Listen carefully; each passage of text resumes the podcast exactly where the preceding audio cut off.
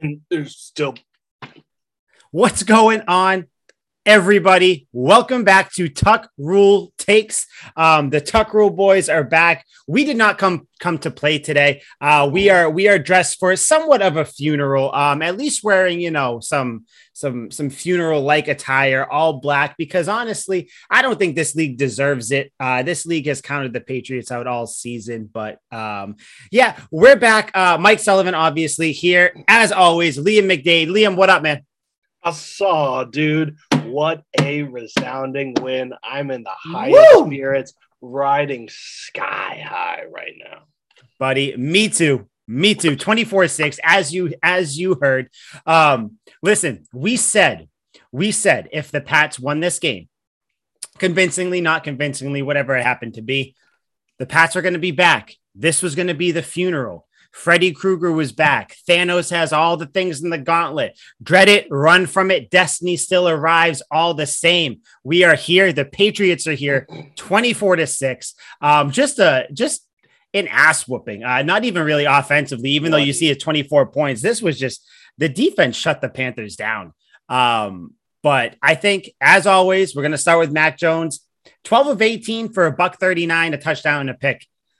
Completely pedestrian game, but it was just the flow of the game. I don't think he necessarily had a horrible game, had a good game. He was just kind of there, right? He was a game manager. That's all we needed of him. Don't screw anything up. And even his one interception wasn't too bad. Like, it was just go out there and manage. Yeah, that's all it was. I mean, when you throw 18 passes, you're not going to have a great game there. I mean, let's be honest. For the most part, no. I mean, maybe the yards could be more, or whatever, but that's just not what happened. 12 of 18.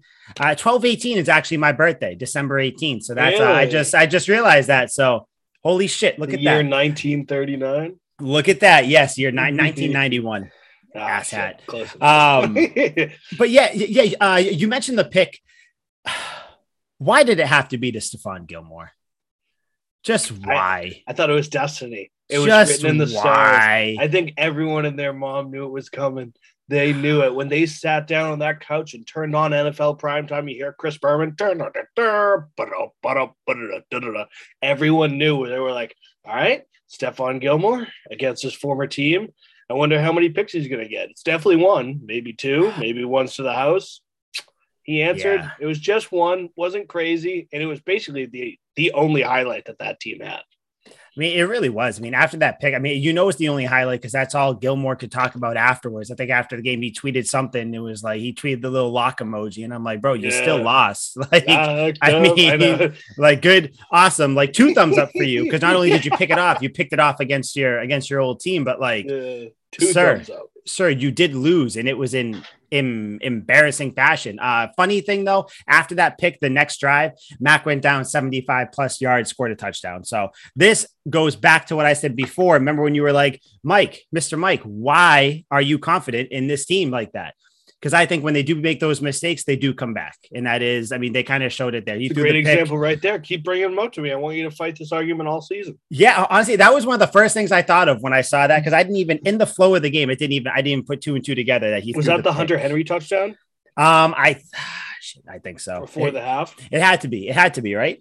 Because I think, I believe it was. Because I think the next one was a rush. Yeah, but... Either way, I'm honored that when Hunter Henry gets that touchdown, immediately you probably look over to your wife. You're like, this is why Liam's wrong. This is why. Look at what you're watching right now. That's coming back.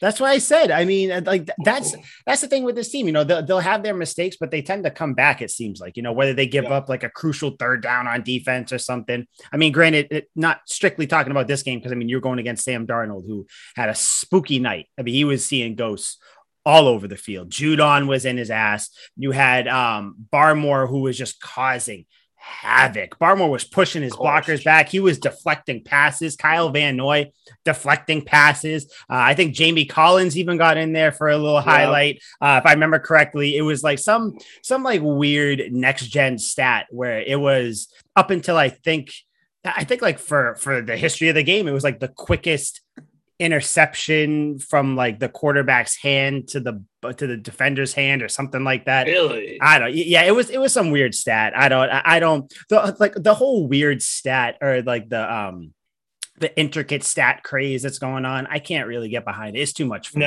Like the DVOA and all this thing. It's like Nelson Aguilar is the first player with 3 catches for 14 yards in a game. You're like, that's so specific. Why? Yeah. Yeah. I'm like, that's weird. Like, yeah, he's the first player to have, you know, like a catch, like 3 consecutive first down catches of 6+ yards or more. I'm like, dude, I don't give a shit. Like, I don't even know what this means. Like this means nothing to me. But yeah, Mac Jones, 12, 18, $139, all that fun stuff. That is not the highlight that is coming out of the game with Mr. McCorkle over here. I forget exactly. It was in the first quarter. Yep. He got strip sacked by Burns, who was all over Brian Burns, all over the field. Strip sacked, really came out of nowhere. I don't know what happened. They showed it. It looked like I don't know if Hunter Henry was supposed to stay in to block, if he was supposed to chip more, if Wynn was supposed to help him. I don't know. There was some sort of miscommunication there. But Burns pretty much came in untouched, other than being touched for like 1 second by Hunter Henry. Walloped Mac Jones. Ball goes in the air. Mollywopped. That's one of my favorite things. He got mollywopped. Mac Jones turned around, grabbed Brian Burns' ankle. Holding on for dear life. Burns, you know, spun, went down, hurt his ankle.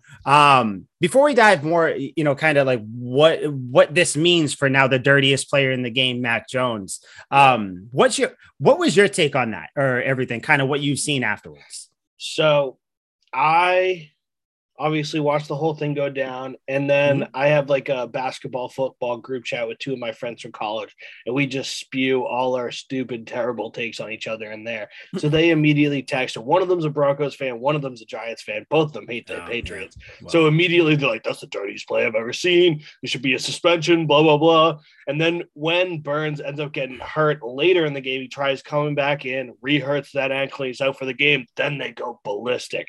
So I really don't think it was that dirty of a play. I think it's first reaction.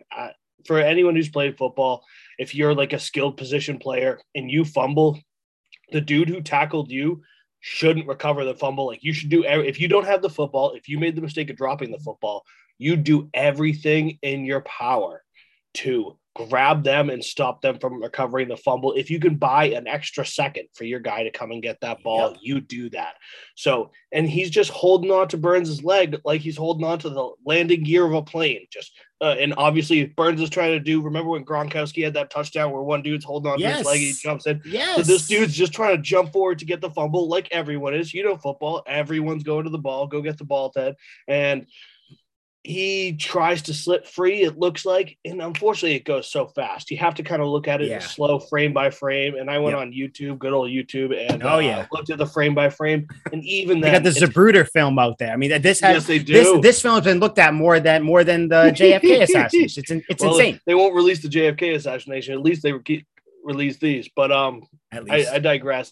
So it looked like it was just kind of like a toss-up play. It's so hard to see specifically what happened. As Burns turns, so is Mac. It's really hard to tell who turned first, who's reacting, who's doing the action. But in light of my quarterback, I stand by him. Stand by my man. That's my quarterback. That's my teammate. That's my quarterback. 100%. Yeah. T.O. is right, and I'm right there. I just think it's a part of the game. I don't think he meant to roll his ankle. I think Burns was 50-50 at fault. Mac was 50-50 at fault. And it's just one of those plays where you're like, damn, it didn't need to happen. But at the same time, it's a smart heads-up play. Unfortunately, he got hurt because he's a beast. But he didn't go to FSU. And this is FSU week, so screw him. Yeah, I tend to believe with you there because you see it happen. And Max said afterwards, he was like, yeah, I got hit hard. I kind of didn't know what was going on. I thought he had the ball, you know, whether Mac really thought he had the ball or not, he just didn't know where the ball was. So he probably just assumed he had it. He has no clue where the ball is. So he's like, exactly. Sure, the dude who killed me might know where it is. I have no idea. So I'm going to grab his leg. Yeah. He's like, I'm going to grab the only thing that I know is around me, and that's him. He's like, I'm not going to let this guy get the ball. Yeah. It's that simple. How many times I was watching Undisputed today, and Shannon Sharp was saying it. And, you know, yeah, Club Shay Shay. He was sitting there talking because, of course, Skip Bayless thought was the most dirtiest play ever because he hates the Patriots. Yeah. But Shannon Sharp was like, listen, when you fumble the ball or when something happens like that, you grab onto somebody because you either don't want them to get the ball or you don't want to do this. And what does Skip say? That's holding. It's like, no, that's not holding. That's this is what happens. How many times do you see deep pass? There's two defenders back there and a receiver. Defender catches, or the receiver catches it, fumbles it. When the defender tackles him, he holds him on the ground. Yeah. It happens all the time. And if it's a tip ball, so say Mac throws at the line of scrimmage, tipped in the air, anyone on that defense can bundle any receiver. Yep. If you're covering a guy, just look over at him and tackle him. Make sure he's not getting the ball. And it'd be the same thing. If they get hurt on that play, then whoops, I won't let you get the ball. It's football. That's the thing. It's still football because to the whole like twist thing. So you see Mac kind of looks up, grabs the first thing in front of him because he looks. Panthers player, gonna grab his ankle. He grabs his ankle. He's on his side. And I hate that we have to get so damn technical with this, but he's on his side. You see Burns take one hop, pulls Mac. What happens when you pull a player? Yeah, two hops. Let's go. Break the ankle. Sweep the leg, Johnny. Sweep the leg. So you see, I've actually never seen that movie, which is kind of funny. But you see, get on that. You see Mac grab the ankle, and as he's being pulled, his body is turning. He sticks his leg out to try to, just normal momentum. When you're turning, you're trying to stop yourself. Burns spins at the same time, or maybe a second before, a second after. It doesn't matter. It was a bang-bang play. And then they're like, oh, Mac didn't even get up. Mac didn't even check on the guy afterwards to see if he was okay. Because he didn't think it was a dirty play. He's trying to hold him down. If Mac thought he actually had the ball, dude, grab him by the ankle. If Mac didn't think he had the ball. Exactly. He could have been running. He had a whole convoy of people in front of him. If Mac thought he didn't have the ball, you grab him to prevent him from getting it. It's a football play. It's not a dirty play. I saw one, I don't know if the guy's from Carolina or whatever, some reporter saying it's dirtier than anything Ndamukong Suh has ever done. I don't think you people remember Ndamukong Suh step on someone's face. On someone's face, their hand, their shit ankles. With Aaron Rodgers. Get out of here with that. I think he was voted the dirtiest player in the game by his peers, all that stuff. Yeah. His teammates really love the dude, but of course, it's one of those guys where you love him, but yeah, if he was on someone else's team, you kind of hate him. I can assure you, Mac Jones is not that person. This was not a dirty play. And then, did you hear them on the broadcast? They were like, "Oh well, Burns sacked Jones back in high school. So of course he's gonna want to get back to him." But in fucking high school, you think he held a grudge that long? Granted. Maybe, and of course, granted, we just had Tom Brady play for the Patriots, the most notorious grudge holder ever, but or like Belichick, our coach. But to think that Mac Jones is gonna say, "Oh, you tackled me in high school, I'm gonna twist your ankle." And by the way, people think that same reporter, the photo of his article was Burns being carried off on the cart. People think that's what happened after that play. Burns stayed in the game. Burns played for a good amount of time afterwards and played and well. Then re-injured it. And who's to say, don't give me the Mac mess up the integrity of his ankle, all this. No, this is coming from Panthers fans who they're like, "Oh, I stand by my team." Yeah, you stand by a loser team with a loser quarterback who's wasting a good defense, bad coaching. Your coach idolizes Belichick. He said that before the game. You should be idolizing Mac Jones because your quarterback sucks. And apparently they have a cornerback who wants to lose too. So it's wild. They have a cornerback who, my God. And then after the game, they're like, he was like, "Oh no, I treated this like any other game." Dude, you were on record saying that you treated it as a different game because it was against the Patriots. What do we do? That team is a mess. Granted, but now what's happening? You're having people say, "Oh, well, now that the Patriots beat them, it's, the Panthers weren't that good," all that. Don't give me that, because the Panthers, people talked about this defense, and rightly so, they were an elite defense, which they still are. As you can see, they didn't really give up that much to Mac through the air. Their running game was different. We'll get to that. But I mean, let's not act like the Panthers are scrubs just because Darnold's there. Darnold did have his flashes. Granted, he's not great by any means. He's really not good, but the team was still succeeding. So let's not act like this is how it's going to be. Next week when the Pats inevitably, we'll talk about it, beat the Cleveland Brownies. It's going to be, did we overestimate the Browns? Is Baker that good? Maybe the OBJ drama actually hurt the team, blah, blah, blah. That's how it seems. It seems like every team the Patriots beat, it turns into, oh, well, you know, are they really that good? Or if a team beats them, it's, oh, look at that. This team is great because they beat the Patriots. You can't have it both ways. No. I don't know. End of my rant. Mac Jones, the dirtiest player in the game. He is the Ric Flair of NFL. That's how I love it. I love it. If it was actually an intentional play, I almost love it even more. I want that grit. I want that grind. People are trying to dumb down football. They're trying to stop what is a modern-day gladiator sport, and that's why we like it. There is no other game like football anymore. Even rugby is so form set with their tackles. It always, if you tackle above the waist, it's a high tackle. It's illegal. Like they have these certain rigorous formats to keep things safe. Football has very much dumbed down and gone strict with their safety, but at some point, it's still a go out there and hit game. Still a contact sport. I mean, just look at Robbie Anderson. He got mollywopped. The last game against the Falcons. They played the Falcons, right? If I remember correctly. I'm surprised he was still alive. I was surprised he was too, and he actually played too. And by the way, Robbie Anderson, dude, don't show up your quarterback like that on the sideline. And not only that, you know, if that's something you're going to do, how do you have? How is no coach, no player, no nothing trying to like even intervene or something? Not that it was getting aggressive where Anderson was going to, you know, put his hands on Darnold or anything, but like that's just the sign of me. Or the sign to me of a loser team, a team that has no faith in anything. It's really individuals. I mean, it is individualist. You got Gilmore tweeting that he had a pick, Robbie Anderson showing up as quarterback. It's just, it's not a good look. Yeah. And let's use that as a segue. Cause in the second half, it basically opened up with a defensive showdown from the Patriots, and the Panthers went out there, they got the ball, and J.C. Jackson answered. He threw it directly to J.C. Jackson, and I understand why Robbie Anderson was pissed, because in this play, so the tight end's going out to the flat, and he tries to throw it to the tight end. Seems like a routine pass. He's running to his not strong side. He's a right hand. He's running to his left, so it's not an ideal throw for him, but he completely sails this ball. Way over his target, not even close. Bang, basically right to J.C. Jackson, right to a wide open running lane. Yep. And it's J.C. Jackson and Robbie Anderson. And Robbie Anderson, who J.C. was covering, is chasing him down. Robbie's one of the fastest wide receivers in the league. He's a burner. Yeah, quick and guy. Jeez. Yes, he's huffing after J.C.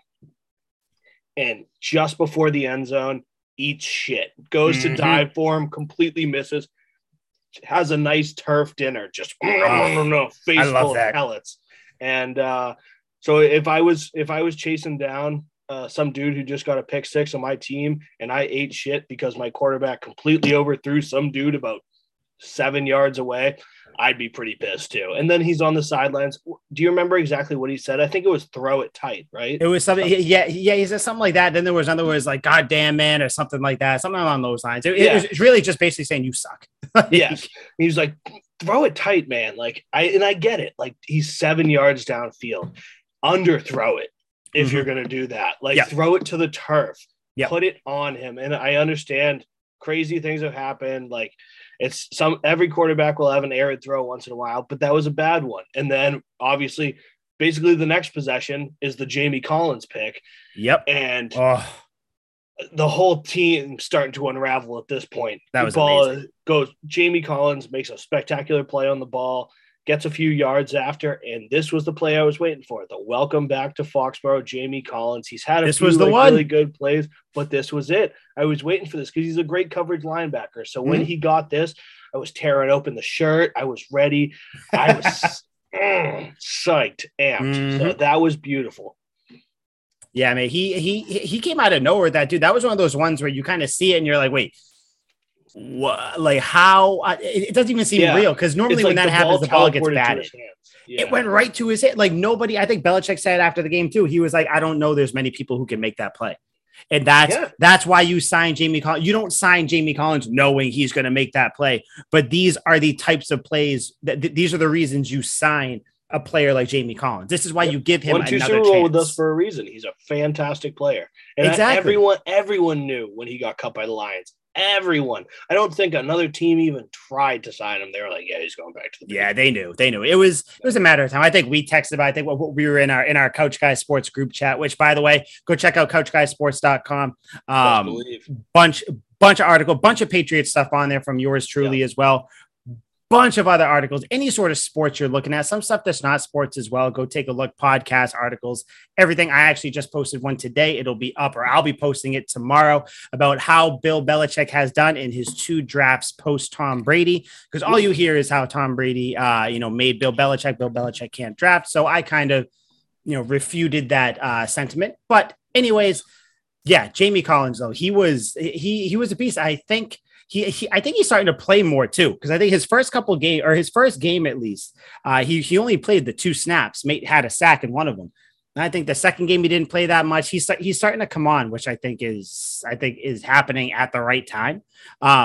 Which also shows how probably advanced Bill's defensive scheme was, where it's different from 3 years ago when Jamie Collins was on the team, something like that.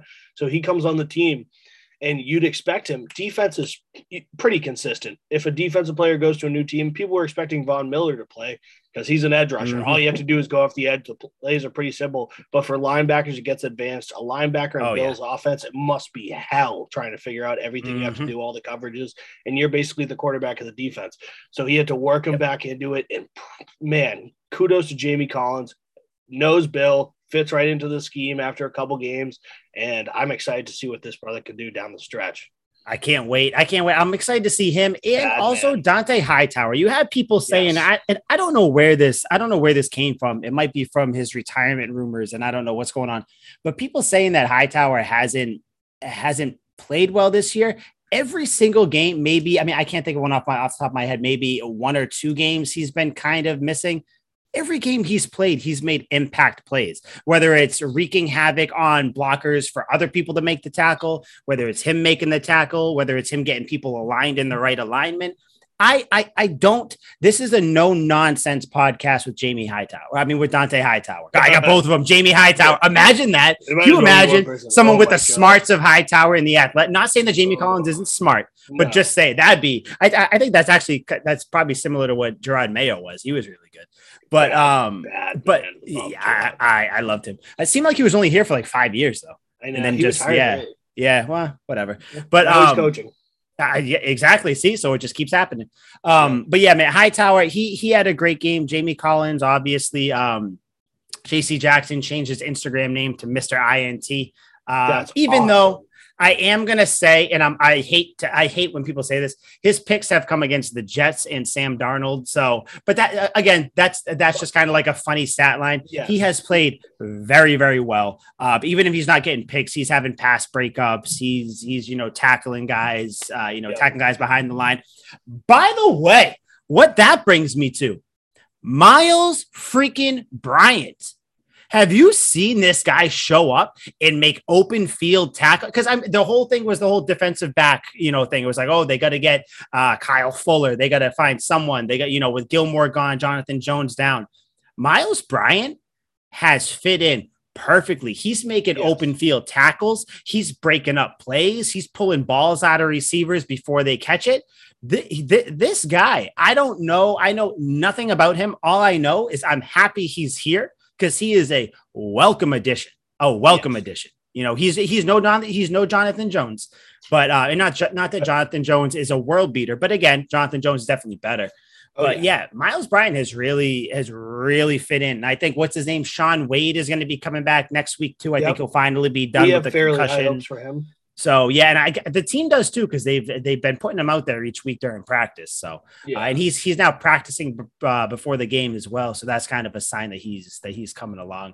That's a great point though with Myles Bryant, where it's like the open field tackles, because corners aren't really expected to make tackles. If a dude breaks it outside, the corner is supposed to slow him down so the safety can get the tackle or the linebacker can get him from behind. Mm-hmm. Corners are never expected to make the tackle. So when you get a great tackling corner like Peanut Tillman used to be, or like Stephon Gilmore. Peanut punch. He created the peanut punch.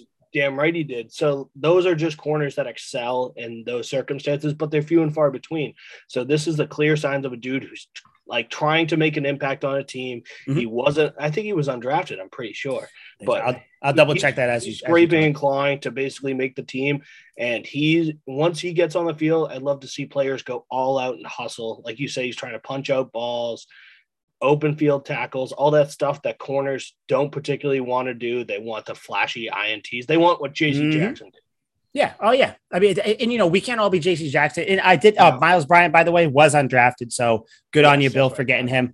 But, yeah, with J.C. Jackson, I thought it was funny. Gilmore had the pick, and it was like, look at this. Like, he's you know, he's reminding you guys of, you know, what you lost. So what did J.C. Jackson do? He said, bro, hold on. Give me 1 second real quick. Can you throw me one of those pick sixes? Okay, yeah. And he pick six, and then another pick. It's like, yeah, hey guys, don't forget, I'm still really good. So, and I know he's going to get paid.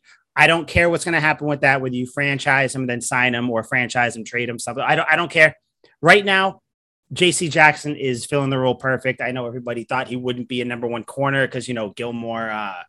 Gilmore was pulling it, which I get relatively valid criticism until you actually watch him play. Yeah. I mean, last year was like a big thing when he almost led the league in picks. He had a ton of picks, and that could be like from Gilmore being on the other side, but then he missed so much time last year that JC kind of solidified himself as the main guy. And then this game showed it too. And that second pick in the end zone, thank God he got that pick, because Judon comes off the quarterback, he comes off the left edge and gets absolutely held. Like a brutal comes around the dude. Okay, so you saw that too. Yeah. Okay, good. It's so bad. A blatant penalty, and I'm screaming. I'm like, he's holding. Me too. He's holding. He's holding. Bang, into the end zone. I'm like, doesn't matter. Don't call it. Don't you dare call it. Not that it matters. We just decline it anyway. Dude, but it was horrible. In my head, I thought it was going to be one of those things where I'm like, okay. And this all happens in the span of like 2-3 seconds, mind you. So I see Judon get hold. I get held. I see the throw as the ball is in the air. I'm like, oh my God, there's going to be a touchdown, because it's just karma. You know it's just karma, right? And then once Jackson caught it, or no, as it was going there, I was like, oh wait, no, there's no flag on the field though, so it is going to be a touchdown. Then Jackson caught it. I was like, oh my God, it's an INT, still no flag. Good. It was a whirlwind of emotions. I was like, this is bananas. Tornado. But yeah, he ended up he had the pick, which he ran the receipt. He ran his route. I mean, there was nothing against that. Yeah, it really is. Like, I think, you're running a comeback. I can see this. Before I got you. The ball snap. He's like, I know what you're doing. All right, let me show you how to run a comeback route. Yeah, he's doing that play. Reminded me, and I am in no way comparing these two. That play reminded me of what Darrelle Revis used to do, when Revis would literally run the receiver's route, and as he's running, he would catch him. He would know exactly what's going on. It was wild. But yeah, J.C. Jackson defense showed up, showed out, all that fun stuff. With the offense though, the running game is pretty fucking good. Pretty good. Buck 46, everybody considered, everybody in there. You know who led the team in rushing, my friend? Our boy, Ramondre. If I could roll my R, I would say Ramondre. Yeah, I can't. Ramondre Stevenson. Yeah, that was bad. 10 runs, 62 yards. Brandon Hulk Smash Bolden ran for 8 for 54. Damien Harris. Can I just talk about Brandon Bolden real quick before we get on to Damien Harris? You can talk about Brandon Bolden for as long as you want. I love him. Okay. Our Lord and Savior, our favorite, the man, the entire team, basically. James White goes down. Moment of silence. R.I.P. Anyway, so he goes down, and Brandon Bolden, who has been on and off, kind of practice squad, on the team, off the team for what feels like decades, but it's probably realistically been about 8 years, which is still a long time. He comes in and fills James White's role almost to perfection. The stats do not do justice on how good Brandon Bolden was. In the first half, even though we didn't score any points, he was crushing, like no touchdowns. I mean, he was crushing it. He had many first down runs, like his name says, BB Hulk Smash. He was the first one he had of the game was a mean run up the middle. He had a bunch of first downs, and then that pass on the right sideline, kind of underthrown turnaround with a cornerback on him. A dude who is used to targeting and covering receivers cannot guard our running back who has been on and off of a practice squad. He is so good. Just a classic Patriots player where it's just like, all right, this guy's down. You need to come in and do exactly what James White did. And he does. That catch reminded me of James White. Because how many times, I think we saw it earlier this year, a similar play, not the exact one, where Jones just lofted it over, James White caught it. That same type of play, so far, taking out, Mac Jones, Christian Barmore, those two, Brandon Bolden has been the biggest surprise for me, because not only is he, we all knew he was good at run blocking. That's kind of, that was his thing. That's why, by the way, and people would always complain, why is Brandon Bolden in on third down? Because first of all, he's the best run blocker on the team outside of James White. So you have him in, not just to run block, but you have him in. So he can also play on the offense. You have the option if you have to audible to something else. So I didn't like that criticism then. And I hate it even more now because it doesn't make sense. But it's just it's a casual's point of view because they haven't seen his production on the field. No. Like he's kind of a short yardage guy and a run blocking guy. But then when he gets the touches, Bill's like, all right, I need you to line up as wide receiver. I need you to come out of the backfield. I need you to actually break it to the outside and get a good couple yards. I need you to get first downs. And he's just, all right, whatever you need. Totally. Brandon Bolden is right now. He's almost like your go-to guy on second or third down, or when you need yards. First of all, he's got this burst. I don't know where he got this ability or where he was hiding it, I guess is what I'm saying. Certainly used to not do it. Because and again, I'm not saying this. I don't want this to come off as I'm talking shit about Brandon Bolden.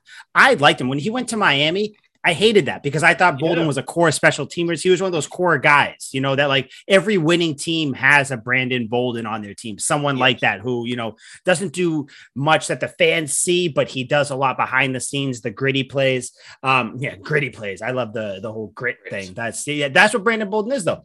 Brandon Bolden, all of a sudden he can bounce it outside and like pick up some speed. He can catch ball. He can do all this stuff.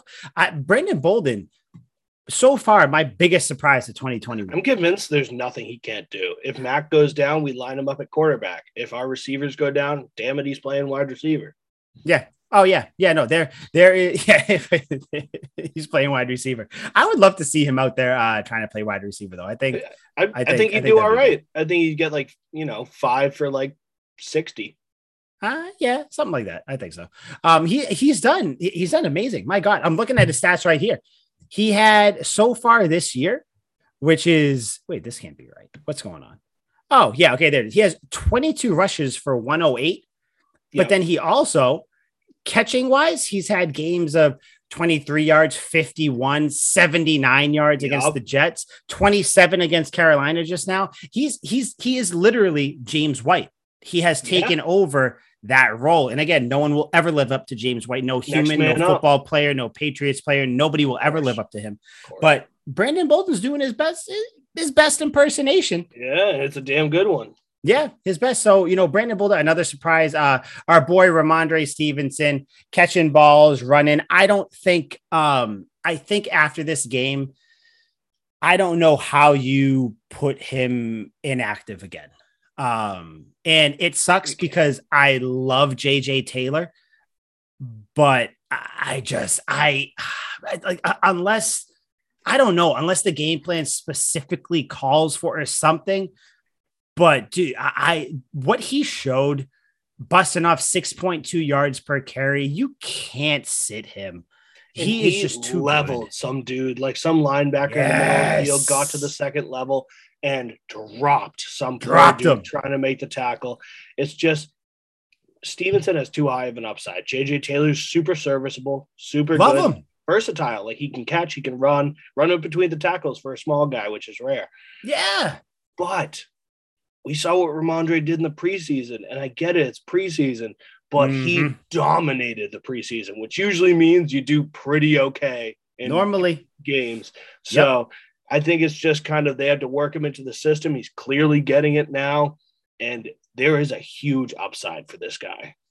Huge upside. And the thing is, he runs – I don't want to say it's the same as Damien Harris, because Damien Harris, it's a different – I don't know how to explain it. It's a different type of running when Damien Harris runs. Damien Harris is more of like a one-cut Willis McGahee kind of guy where he's like going to make one move and burst through the hole. And then go. With Ramondre, it's kind of like Brandon Jacobs, if you remember him, where it's like of course he gets to the second level and he's like, who can I hurt? And he's looking to the next level. Yep, that's exactly how it is. I would compare Damien Harris in the, again, not skill level or what they're going to be. Nope. Damien Harris reminds me in terms of Adrian Peterson, how there'd be one cut and he runs aggressively. I don't know how else to explain it. When he runs, it looks like he, like, I don't know how to, it's like he's running, Michael Myers is chasing him and he's just like. Yeah, and it looks chaotic, which is how Adrian Peterson runs.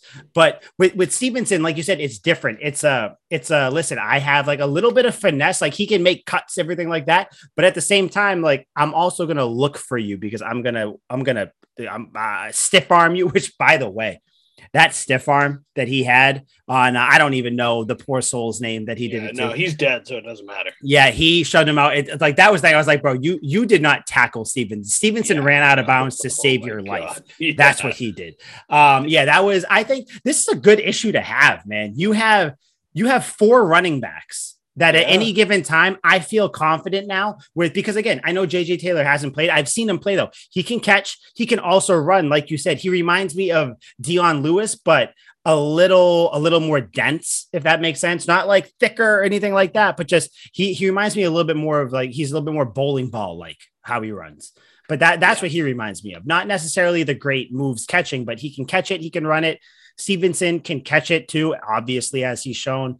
Damien Harris, you're never going to sit him. He's your starting back. I think right now he's 8th in the league right now in yards, or 7th, something like that. 7th or 8th in the league in yards right now. He's got to be up there in touchdowns too. The dude cannot help but score a touchdown. Dude, see, that's the thing. When you have, so it's almost like you have Stevenson, who's a bruiser of a runner, but like I said, Harris is just that more like I'm gonna hurt you. Not Stevenson, like okay, who can I hurt? Who can I get? Harris is like I'm hurting everybody on this play, like whoever tries to tackle me. So I think that's a great issue to have. The running game, I'm very, very pumped about that. And obviously that's going to help Mac when you do have the defenses who, you know, are really good against the pass, like the Panthers are. You know, let's stop acting like, you know, the Panthers aren't great against the pass. They're a top. I think they were second in the league coming in, or maybe even first in the league coming into this game against the pass. Yeah, sure. Mac had a pick, $139, nothing impressive, but he did what he had to do to win the game. Yep. Running game helped him out. I am pumped about the running game. I can't wait. I mean, we have the best backfield in the league. It's almost undisputed now that Derrick Henry, say so. Yeah, I would really say not even close. And our best running back isn't even playing this season. He's out for the season. So it's like we are so deep. That's the thing. Yeah, so deep. It's just one of those things where, you know, I think if you're talking about top talent, I do still think that Nick Chubb with the Cleveland Brown team, he is probably pound for pound your best runner. He has COVID, by the way, so he may or may not play this weekend. Huge. Very huge, because Kareem Hunt is on IR too. Yes. But and he hits women. And I don't like Kareem Hunt. No, not at all. But great player. But yeah, no, he, you know, they do have, so like top talent. I'm not saying Damien Harris, anybody's better than Chubb or Henry or anybody, but just overall full backfield. Like you said, I don't know a team out there that has a better duo or trio at any given time. Definitely better than a quadruplet. Is that the word? A quadrio. Quadrio sounds good. That's what we'll go with. But yeah, you know, again, 24-6 and nothing. I don't have much more to talk about. All I'm excited about is that we said the Patriots needed to win this game. They had to win the game, and they did. The defense showed up. Like I think that was really the main thing. They held Darnold to a 172, 16 of 33, horrible game, 3 picks. Horrible. My man was not good. I think he has 9 picks going up against Bill Belichick right now. Again, people say, the Pats, they beat the Panthers. It's not, hey, they beat the Chargers the week before too, who, let's not sit here and act like the Chargers don't have a top passing game, because they do. And what did Bill Belichick do to him? Shut him down. 2 picks, 2 touchdowns, get out of here. He did nothing. Christian McCaffrey, I would say probably the MVP of the Panthers. I feel bad that he is on the Panthers because he deserves so much better. You know what team Christian McCaffrey should be on, if we're being honest? The Patriots. I mean, that's what I was thinking. Okay. Let's just call it what it is. He's someone who can block. He's not afraid to get in there. He's like a James White, but like a little more intimidating, I guess. Yeah. I don't know. He's got mass to him. Yeah. He's a little dense. But yeah, I don't. Another week, Pats don't give up a touchdown. I don't care who you're playing. That is a big thing. Defense did well. My MVP of the game, if I had to say, I'm not going to get off the same guy I've been on, I think, the last win as well. Christian Barmore. I think if Mac Jones didn't get drafted, Christian Barmore would be the best pick of the 2021 draft. Definitely. He is phenomenal, a monster, and you have him working in tandem with Dietrich Wise, who's on the line as well. Lawrence Guy, you have him with Judon as well in the backs. In the linebacking core, Christian Barmore is gonna be. I'm gonna make my first of 3 hot takes. Christian Barmore is going to be right behind Vince Wilfork as the best defensive tackle the Patriots have ever had. Really? So assuming over Richard Seymour? I think so. Yeah. Wasn't Seymour more of a D end, wasn't he? He was a D tackle from what I know what? I don't give a shit. Even if that's it. No, Barmore is going to, at the end of his career, he is going to be number 2 behind Vince Wilfork. I know it's a big thing, but he's coming from Bama. He was ready for it. I don't think we're going to get the sophomore slump next year. I don't think that's really that common with D tackles. I don't see that. I think he landed in the best spot he could. He landed with Bill Belichick, the greatest defensive mind the sport has ever seen. I think Christian Barmore, he is my MVP. He's also going to be, like I said, the second best defensive tackle behind Vince Wilfork. I didn't tell you around that. Yeah, who would you have as an MVP if you had to? I gotta go with J.C. Jackson. It seems clear. He broke the game wide open. Yep. When Darnold threw, I said, you're Sam Darnold. I was there. I did it. Yeah, it was my fault. I played. Oh, look what I just had. I didn't realize I had these. I'm keeping them on. Good. I just put my sunglasses on, people. If you don't know my shades on. What's happening, his pick six basically broke the game wide open, and then his last pick just put the nail in the coffin, straw that broke the camel's back. When Bane broke Batman over his knee, whatever metaphor you want to use, best Batman movie. That last pick, yes, it was. I was born at the dock, but whatever. I was born into the dock. Nobody can do that voice without sounding like some weird, like Sesame Street old man. By the way, it's horrible. It's so good. It's so good. But yeah, so I just think it's J.C. Jackson. I can't imagine it's anyone else really. I like Barmore, and I like your hot take. I still hold out for Richard Seymour. I get to see more from Barmore until I'm willing to take that plunge. Mm-hmm. I loved Richard Seymour. There's few things I wouldn't do for Richard Seymour, and I need to wait and see on that one. But it's not that bad. I was expecting more egregious. So don't worry. They're coming. I got 2 more after this. Yeah, no, J.C. Jackson was going to be my next pick if I didn't pick Barmore, because I was going to pick someone different just to be like, I don't want to pick the same guy, but he's just so good. I know, and it's kind of, I want to pick Judon, but he didn't necessarily. He impacted the game, but he didn't. Yeah, but it was differently, right? I think we should kind of retire picking him as the MVP unless he does something crazy. Yeah, because Judon has 3 or 4 sacks every game. He's crying. Yeah, a pick six somehow. Maybe he pulls off the Vince Wilfork thing where he taps into himself and runs it in. I don't know. They line him up at outside and throw a touchdown to him, just something like that. If you think the Patriots haven't thought about lining Judon up as like fullback or a tight end, a la Mike Vrabel, you're kidding yourself, because I guarantee you they have. That's why I think like, and I know that you had a comment about it earlier or in earlier episodes, all the trick plays the Pats have been running. I think because their trick play bag is so deep this year that they don't, that I mean, I'm talking like Hermione from Harry Potter deep. Like that's how deep their bag is. I don't know. Have you seen Harry Potter? Did that go over your head? Yeah, I mean a little bit. Bro, she got a bag. She has a bag. I don't know what it's called. I'm pretty sure it has some name. It's like one of those endless bags. Like she just pulls like everything out of it. So now you get the reference. I think and any of our non Harry Potter listeners as well. There we go. Yeah, there we go. Harry Potter, by the way, is big Harry Potter guy. But yeah, I think the Pats are I think they have a ton of trick plays. So I do think that Judon, you know, if you really want to have a hot take or something like that, if you can bet on this, I don't know if you can. I'm not a big better. Bet on Judon having a touchdown at some point this year. I wish you could. I don't think you can. Maybe at a casino, son maybe of a sports bitch. Book. All right. Well, you know, I do think that eventually he will have one. I'm going to take the sunglasses off for now because you can see what I'm looking at. I'm going to put them back on. Don't worry. When I have the hot takes, that's why I put the sunglasses back on. Honestly, dude, this game, specifically what happened, I want to talk about what it means going forward. There's some other news that we got to get to with a specific net kicking receiver, a receiver that likes to go on boat trips, who we're going to talk about him as well. I don't have much more to talk about. I know there's like some other stats and things like that. This was just an ass whipping. This was the Patriots saying, listen, you have a great defense. I get that. Your team, same record as us. Let me tell you one thing. All records are not created equal. No. We just showed you why you are multiple tiers below us. So I got nothing. Guy. Nah. You're not that guy, bub. Not that guy. I got nothing. 24-6 Patch shit with the Panthers. Any closing thoughts about this game? Thoughts for your thoughts. I'm just glad we showed up in all black, paying our respects. That's it.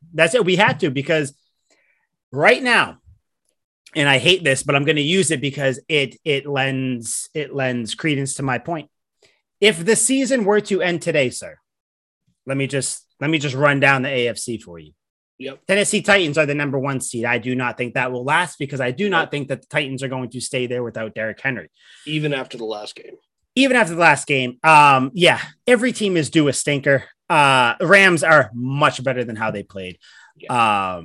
Second seed, your Baltimore Ravens, who I think, pound for pound, are the best team in the AFC right now. Yep. I think so too. Lamar Jackson is a beast. The defense is actually still pretty good. They're your second seed. The Chargers somehow jumped up to the third seed. Yep. I don't know who allowed that. I don't know who sanctioned that. Goddamn Eagles. And the Eagles had it. See, that's the thing. That's another thing. I don't like the Chargers too. I'm not worried about the Chargers. I think I said it last episode. How many teams in this division do you think are better than the Patriots? The Chargers aren't, in my eyes. So I'm not worried if you have to play them in the playoffs, assuming you both get there. Chargers at the 3 seed. But your number 4 seed, the Buffalo Bills, which one of my hot takes has to do with the Buffalo Bills. I'm going to circle back around to that. The Raiders, buddy, the Raiders are going nowhere fast. They are going, I don't even think they're going to make the playoffs. Criminals. No. Yeah, seriously. The Steelers are your 6 seed right now, who, again, I think we both have the same sentiment. They got a pretty good defense, but offense is not. They just happen to catch, fire in a bottle right now. I don't think the offense is going to last at all. In your 7th seed, ladies and gentlemen, if the season were to end today, the New England football fighting Patriots, led by Mac Jones, helmed by Darth Vader himself, Bill Belichick, led by that massage-loving GM or owner, Robert Kraft. The New England Patriots are your 7th seed. Would you look at that? Be in this. Would you look at that? And then the 8th seed are the Chiefs, 9th seed are the Browns, which is why it's important to beat the Browns when you play them. Chiefs, by the way, had no business beating the Packers. If the Packers had anybody other than Jordan Love, if the Packers had I don't even know. I can't even think of a quarterback right now. If the Packers had just any quarterback, I don't know if I'm going to go that far. Scott Tolzien. I was kind of a big. I don't even know if the Packers had Jarrett Stidham, they would have beat the Chiefs. That's also ambitious. That's ambitious, but that was the first thing that came to mind. That was the first take that came to mind because Jarrett Stidham was actually activated today. Not sure why, but he was. So I guess you can't really just leave him. So you got to do something. But yeah, 5-4, you're 7th seed right now. I'm feeling pretty good, man. I'm kind of looking at this right now. I don't see, other than the Ravens and, the Titans kind of, I don't know, maybe Bills. I'm going to get to that in probably a minute as to why I'm not worried about them. I'm not worried about any of those teams at all. Yeah, not at all. The whole league is wide open this year for anyone to. The whole league. So it's incredible. I think the entire AFC West right now is like 5-4 or 5-3. So you have it's an incredible AFC right now. Sir, hot take number 2. Where are my sunglasses? The Buffalo Bills are not nearly as good as everybody thinks they are. Not even close. Let me tell you why. And I know that as it is. Oh, yeah. I love the contrast. Once the shades touch your back earlobes, you're like... Oh, buddy, I'm in. It's different. It goes from Mike to Sully. This is Sully talking right now. So Sully's hot takes. First game of the year against the Steelers. Guess what happened, Buffalo? You lost. You basic. 23-16. You lost to the fighting Ben Roethlisberger, who's hobbling on one leg with his porn addiction. Next game, 35-0. You mollywop the Dolphins. Oh, but the Patriots lost to the Dolphins week 1. Shut up. You beat them. Awesome. Held them to 0 points. That's probably part of where your great defense stats come from. I don't know. Might be. Who knows? Next week, 43-21. You beat Taylor Heineke and the Washington football team. I'm sorry. If you're excited about beating Taylor Heineke, who is a lesser man's Brett Favre, that's what he is. Me too. I like him. But let's not act like that's a great win. Because guess what, friends, boys and girls, women, men of all ages, not a great win. The next win, 40-0 against the Texans. I'm not even going to talk about that because the Texans are a joke of a franchise. Yes, I understand what happened in the game against the Patriots. We are not talking about the Patriots right now. Then next game, Bills, you beat the Chiefs. The Chiefs suck. Let's just call it exactly what it is. Maybe not suck. They're not great. Patrick Mahomes, I don't know what happened. I think he's in Space Jam and the Monstars sucked all his Michael juice out of him. He can't play anymore. He had that one play at the end of the game where he's rolling to his right because his offensive line, surprise, surprise, can't block for him. And he throws to Tyreek Hill, who is wide open. That was just a scramble drill. That was some schoolyard bullshit, as they say in The Longest Yard. Longest Yard, by the way, criminally underrated movie. The remake with Adam Sandler. Yeah, I like both of them. Never saw the first one. Yeah, I know. Do you know how many movies there have? Do you understand? Next week, I'll come in with the 10 most egregious movies that I haven't seen. Have you seen Goodfellas? Oh, yeah, that's one of my favorite movies. Okay, that's all that matters. Come on. Every time that's on TV, I'm like, I got to watch it. So, yeah, cool. Hey, guess what, friends? You beat the Chiefs. That's probably your most impressive win of the season, and it's not that impressive. Next week, oh, hey, guess what? You lose to the Titans 34-31. Nothing crazy. You lost. The Titans are a good team. Titans are a playoff team, but hey, guess what? You lost to them, though. Just saying. Next game, Miami comes back to town 26-11, which, by the way, wasn't a great game. If you remember that game. That was not the Josh Allen did not play great in that game. He was throwing all over the yard, 29-42, 249, 2 touchdowns. Seems good, which, yeah, sure. But the game itself, if you watched it, people were kind of a little suspect on the Bills after that game. And that was last week, by the way. They were kind of like, let's see what's going on. But guess what, guys? There's going to be a get right game against Urban Meyer. He has left the club. He has left the bar. He's back on the field. No longer with the chicks. No longer with his sad face. He is coaching against the Buffalo Bills. That's a win, right? There's got to be a win. That's got to be a way. That's got to be a la the 40-0. Yep. No, friends, they lost 9-6. One of the ugliest scores you can think of for a football game. 9-6. 9-6. And do you know how they lost that game? The Jaguars got pressure on Josh Allen, which guess what, guys? You know what other team? Liam, I don't know if you know. I feel like there's another team in his conference that can get, I'm looking around like Stevie Wonder, that can get pressure on a quarterback by not even necessarily rushing a bunch of guys. Do you? It escapes me. Can you, Liam, down in front? Are you raising your hand? What team is that? Yes. Would it be the New England Patriots? Sure. Oh my! Ding, ding, ding! Circle gets a square. You're right. Square gets a circle. You won. You won the prize. You know what the prize is? The prize is the New England Patriots are going to win the AFC East this year. That is my to be of my second hot take. Wow. Think about it, sir. Glasses are coming off because I don't even think that's a hot take, to be honest. Look at this. The Bills have put. Don't get me wrong. The Bills are a good team. Not saying the Bills aren't a good team because everybody, you know, I say that people be like, oh, well, you know, Mike, the Pats lost to the Saints. The Pats had a tough time against the Texans. The Pats did lose to the Dolphins. Yeah. Oh, for sure. And I still think the Patriots are a really good team. Yeah. That's why I think that the Bills and the Pats, the distance between these teams aren't as big as everybody's saying. Josh Allen, he's had a good year. Do not get me wrong. But the fact that he's in the MVP conversation is asinine to me. He is, I think I was watching on one of the shows say they were showing his stats. He is out of the top 10 in almost every meaningful passing category. Goddamn. People just fell in love with Buffalo. And granted, I am not a Buffalo Bills hater. I like the fan base. You put everybody through tables as you should be. I wish I didn't like the Bills, but like, you know, Josh Allen, you know, awesome. When last year, when I knew the Pats were kind of out of it, I was like, you know what? I wouldn't hate to see the Bills kind of, you know, go a little far, you know, because honestly, that would make their fall when the Pats come back even better.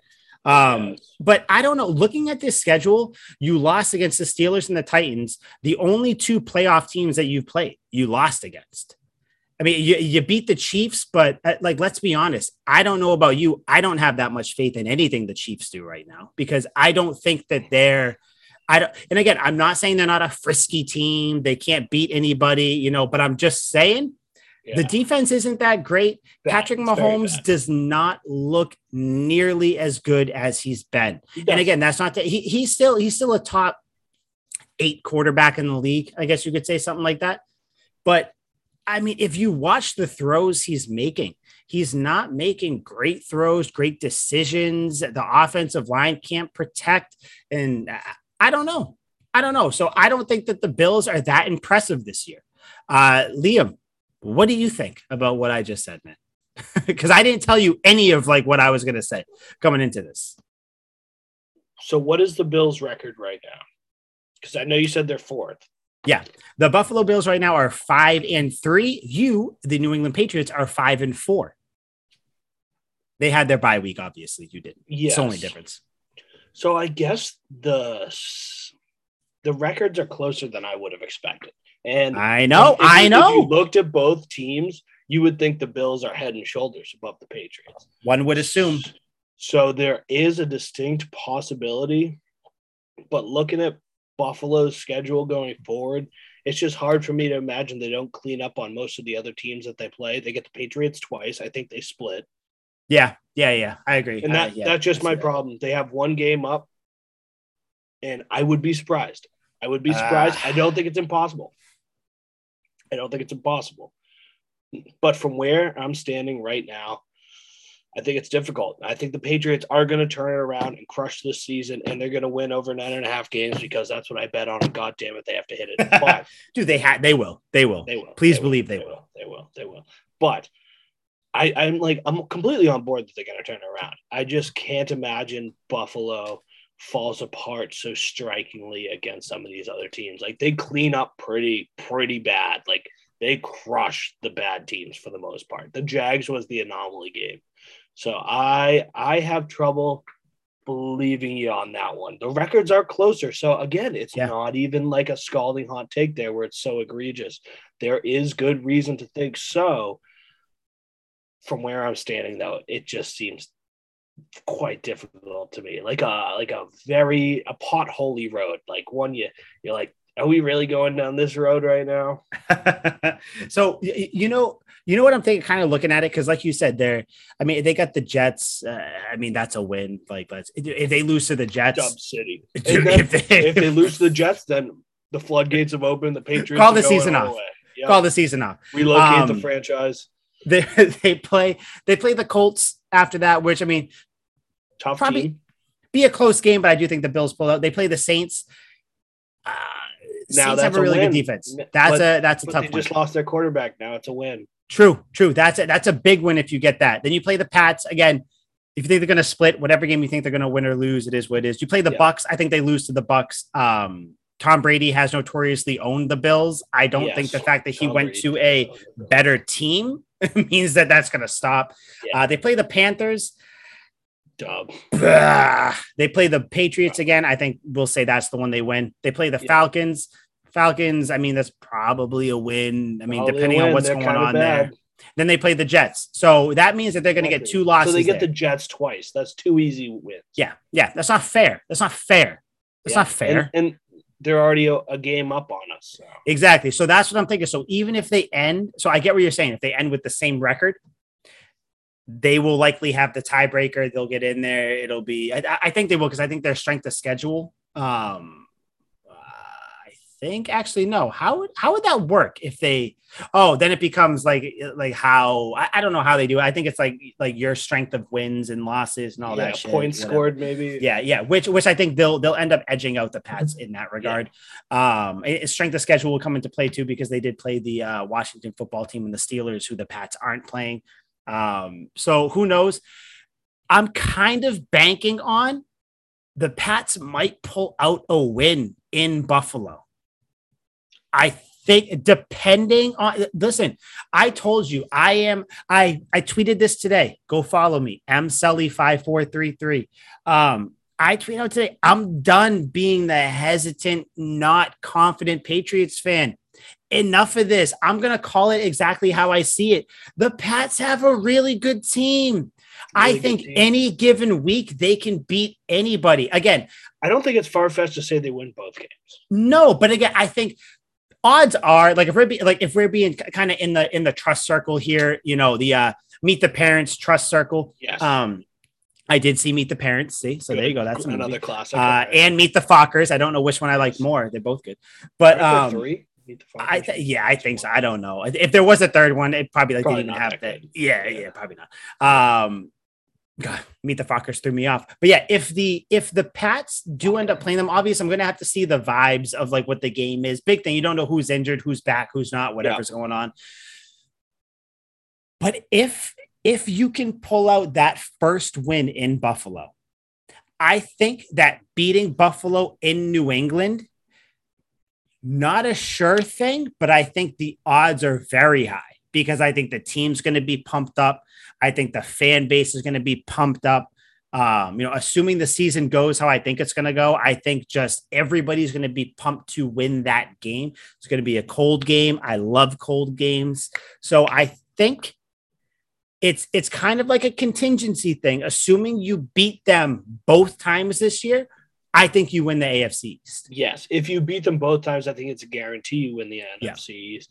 If you win in Buffalo, I think that's huge. Like, I would say if they win in Buffalo, you have to come on the show and be like, Liam, it's on. You were wrong. Like, we are that team, because that is a difficult environment with shitty weather, people who are miserable all the time and have nothing to look forward to but the Buffalo Bills, and they let them down most years than not.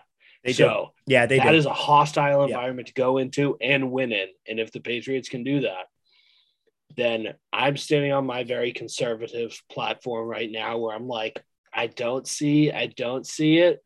But if that happens, then I'm wrong, and I'll admit I'm wrong, and I will eat. What is that? Eat crow. I saw you looking around. I was like, I don't know what he's gonna say. I don't know if I'm gonna have to bleep this out in post production. What's going on? But snap. But yeah, I don't know. I am. I'm very. I am very, very high on this team right now. I think that they can go out there and beat anybody. I mean, kind of like I told you, you know, and I know I said it last episode, they're a missed field goal and a fumble away from having two more wins and being the third seed in the AFC right now. You know, again, that's football. That's how it goes. But I don't know. I'm extremely high on this team. I don't think that the Bills are the wagon that everybody thinks they are. I just think the teams haven't really been able to get to Josh Allen that much, but when they do, he struggles a little bit. Like case in point. If you get pressure, they become. Oh yeah, exactly. And then it just comes down to, you know, how good is the team around him, which I feel like that's why the Miami game, which was a win, and the Jaguars lost, the two Florida teams. Again, Florida is a cesspool. It is the cesspool of the United States. Know. It is horrible. It is the Achilles heel of the Bills. I don't know, man. I think that if you can, when the Pats play them, and we're thinking way too far out, but if the Pats play them, they can get to them. I think they can beat them twice. Who knows? That's my take. I think the AFC East is not as locked down as everybody thinks. Bills aren't as good as everybody thinks, and the Pats win the AFC East. That's my hot take there. I like it. I like it. I don't completely agree with it, but I like it. Yeah. No, I mean, and that's it. I didn't think so. If the Patriots win in Buffalo, come on here and berate me. Oh, dude, if they do, I might have to see what tickets are, and I might have to fly up there. We might have to do that. That would be tight. I've already been looking at Patriots games against the Jaguars. They're like, Here is my additional hot take. If the Buffalo Bills lose to the New England Patriots in Buffalo, I will fly up to Liam and we will somehow make it a live Tuck Rule Takes, or we'll stream it somehow. We'll do some crazy thing like that. We will do something like that, because I think if that happens, friends, the Pats are going to the fucking Super Bowl. So we have to be there. So what we have to do, it'll be a whole spectacle. So mark that down. I don't know whose job this is to mark it down. Somebody mark it down. It'll probably be me and you, Liam. We'll have to mark it down. If the Patriots beat the Bills in Buffalo, the next Tuck Rule Takes episode, I'm flying up to New England, to you, wherever you are up there. And we're going to do it in person, live Tuck Rule Takes stream. I think that'd be hype. I think that would be amazing. So yeah, you know, other than that, I do. So if you guys saw me looking away real quick, two things. One, sorry, I'm a little energized right now. Shocked Energy, Liam. I know that I brought it up recently, but have you heard of Shocked Energy by any chance? Yeah, once or twice. Please. Yeah. Well, you know, let me enlighten you, friend. Shocked Energy. Energy drink made by gamers for gamers. It's really for anybody, though. I know everybody says for gamers. I'm a podcaster.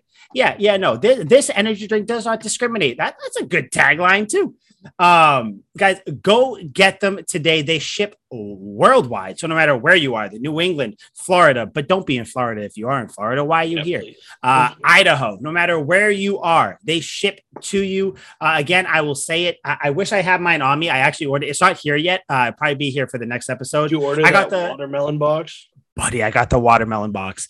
I got the watermelon sugar high. Harry Styles. I got it. I got the watermelon box, so we'll be debuting that next episode as well. Go to shockedenergy.com, CGSN at checkout. You get 10% off. CGSN again, get 10% off. Get the watermelon box. I promise you, you will not regret it. This is coming from someone who drank a 5-hour energy and a energy drink today. So it shows. My word is gospel in this case. My word is gospel. It is. Liam, you want to know what just, and this is kind of like a live update. Do you know what just came across my my Twitter machine? The Patriots sign Odell Beckham. The Patriots have been in contact with Odell Beckham Jr.'s people. His camp was the exact verbiage. Wow. Now, we are going to talk about the upcoming Browns game. I think it's only right to bring up OBJ. Full disclaimer, laugh at us if by the time you listen to this or whenever it is, that OBJ has signed with someone else. Laugh all you want, whatever, because as of right now, OBJ is a free agent. The teams that there's been so many teams, so many reports out there. They're saying, though, that he wants to go to a contender. He wants to go to the Saints, the Packers, or the Patriots. I know that Devontae Adams has been trying to get OBJ to come over here. I don't know why you would go to the Saints at this point without their quarterback, so I don't think that's a real thing. The Raiders just signed Deshaun Jackson, so it really comes down to the New England Patriots, someone who he has always liked. And it wasn't all around Tom Brady. OBJ has said he likes Bill Belichick. Yes. A lot of players on the Patriots. I thought it was OBJ. Just Tom Brady until I realized. Yeah. No. So did I, because I thought it was one of those things where it was like, oh, maybe he just wants to, he just wants to come in there and, you know, play with Brady and, you know, whatever. But what I will say about OBJ, if he comes here, and Liam, let me get my sunglasses because this is my third and final hot take. Possibly the hottest of all the takes. I can't get my glasses in my ear. That's fine. If the New England Patriots get Odell Beckham Jr., they are going to the Super Bowl. I say this with a straight face. I'm taking the glasses off now so you can see how straight my face is. Quite the straight face. There is, well, before I just kind of get into it, really quick thought of my take, friend. Any idea what you think of what I just said? Yes. It's extremely ambitious. Like it is ambitious. It is. This is textbook hot take, like scalding magma hot take, like very, very wild, very strung out. And I love it. I love what Odell can do. I don't like Odell as a person. I think he's kind of a clown. I'm there with you. But to give a young quarterback a top-level talent, not a top-level guy, not a top-level production guy, but a top-level talent, the opportunity is there for a huge blow-up. I don't think it would be this year. I think it will be next year when he gets acclimated to the offense and figures it all out, and they have a whole season together. No quarterback as a rookie has ever won the Super Bowl, ever. Never, not once. The closest anyone ever got was Big Ben Roethlisberger, and he got mollywopped by the Patriots in the game beforehand, like 38-0. Rodney Harrison had like 5 picks off that. Yep. But I love it. There's a lot of reason to say this, and just imagine the confidence a young quarterback like Mac, who has had trouble pushing the ball downfield and maybe not had the most confidence in guys like Nelly, who drops crucial passes down the field. Ugh. If you have the sure hands, and Odell calls his hands Purell because they are 99.9% effective. If you have that, the confidence is through the roof. It's there. And I don't even think it's so crazy to say that they could win it this year, because by the time the playoffs come around, if they signed him tomorrow or this week or in the near future, they can't wait like 2 weeks to do it. No. They have to do it soon. Yeah. And you can give him like basically the whole second half of the season to get acclimated to the offense. If he's good to go, figured out the offense and ready to go by the playoffs, which even still is a hard stretch in the Patriots, very difficult offense. But if he's ready to go in the playoffs, I have no reason to believe that Bill Belichick opens up a completely different game plan in the playoffs. Every team is looking at what the Patriots did through the regular season. Bill knows that, so he goes, we're going to go completely against that. They don't run the ball as much. They throw downfield, and they attack defenses when defenses are expecting them to kind of chip away at them. I think there is huge possibilities with this, and if this all falls into play, a Super Bowl is a year or two away. At 3 years, very most. I think next year's a safe bet. This year is a good bet. This is the year, man, if they get it, because like you said, and again, there's really no explanation. Guys, the defense is great. Defense is a top defense. They're getting better. What is this team missing? The offense. They need someone to spread the field. They need someone to loosen it up for everybody else. That's OBJ. I'm not even going to explain it. Patriots get OBJ. They are winning the Super Bowl this year. It is that simple. It is that simple. And imagine how crazy that would be. Dude, it would be amazing. Think about it. OBJ, at the very least, he draws coverage away. So what happens if you put your second or third best corner on him? He's going to beat them. So then you start putting better coverage to him. Opens up the field for everybody else. It's not the Randy Moss effect. You could put him out there and just have him as a screen guy. Like off the line of scrimmage, just turn around, look for a pass. That's 3 or 4 guys rushing because they think – because he can work in space too. So 3 or 4 guys rushing to him. Get Nelly over the top. You get Bourne over the top. That's it. You get one of the tight ends on a seam route. It's just it opens up everything. Completely changes this offense from what I'm telling you throughout these games so far. It's true. And guess what, guys? He can throw too. So imagine the quadruple reverses there. So again, it's so confusing. That's my hot take there. Now we are going to wrap it up with the Browns thing. Guys, I'm not going to bore you with the stats, okay? Browns got a good defense, okay? They got a top 10 pass defense. They're actually 9th in pass yards allowed. They have a top 3 rush defense. In fact, they're the 3rd best rush defense in the league. But guess what, guys? They're the Browns. It's Baker Mayfield. I'm not taking Baker Mayfield over Bill Belichick. I think that Baker's hurt. He's hurt, and I know he had a great game last week. I don't care. I think this run game all season too. Yeah, exactly. That's the thing. They had a game, and I think, Liam, you told me, you said, oh, the Browns are going to be confident coming out of this win. So guess what? This is going to be a letdown game. I think the Pats rush game has a really good game. Mac has a game a little better than he had now. I'm going to say the score is going to be something like, I'm going to say 28-17. That's my score. Ooh. Yep. See, I can't imagine it's that high of a score just because the Browns' defensive line is brutal. Like, Myles Garrett's a meat house. Jadeveon Clowney's there, too, and he is not the guy that we expected from the first overall pick. He's not a completely dominating player, but he's above average. He's very good. So I think that they get a lot of pressure on him. Max struggles. The secondary's pretty good, too. They have their moments there. And I think this is a lower scoring game. I'm thinking Patriots win 16-13. I would almost like that more. My lowest prediction yet. All my other scores have been high scores. This is my lowest one yet. 16-13 Patriots.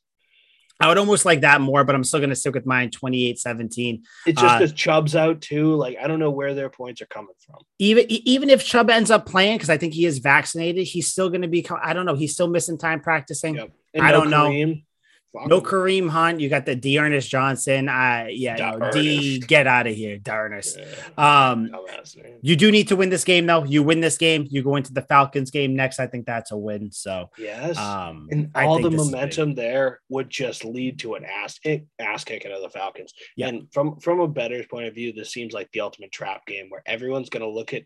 Obviously not Patriots fans, but everyone else is going to look at this game, look at what the Browns did last week and go, they crushed the Bengals, who aren't a bad team. The Bengals destroy bad teams like the Lions and stuff like that. So they look at that and they go, we're not sure about the Patriots. We think the Browns could do the same thing to the Patriots. And then it'll be one of those things where the Patriots squeak out a small win and ruin everyone's bets. Yeah. Bengals, by the way, they were the 2nd seed, 1st seed, 3rd seed. They're not even in the playoffs right now. They're the 10th seed, which is bananas. They lose one game and dropped bananas. The 10 seed. The 10 seed. Everyone's basically the same. People are winning and losing to everyone. Everybody. There's a lot of 5-win teams right now in the AFC. All I'm gonna say, Pats fans, you gotta win this game. If you win this game, you need to walk around with your chest out so far, so high that you walk around saying you're gonna win the Super Bowl. I'll back you. Just say that Mike told you. That's why they're gonna win they're gonna win it. I mean, I don't know. I mean, we'll have to wait and see. But yeah, guys. So I think Browns, you win this game. This game's at home as well, so that's big too. They come in Sunday. I think you beat them. You're then 6-4. Going on to the Falcons, and that's it. So I don't know. Liam, you got anything else crazy to say about these Patriots right now? The stock is trending upward. The stock is trending upwards. The boogeymen, the Freddy Kruegers of the NFL. We are back. Guys, for Liam McDade, I am Mike Sullivan. Go Patriots. Get ready for an ass-kicking. Maybe not ass-kicking, but a win this week against the Browns. And hopefully the next time we talk to you, OBJ is a New England Patriot, and they are Super Bowl bound, ladies and gentlemen. This was Tuck Rule Takes. Thank you, Couch Guy Sports, for having us. We out. Sweet feet.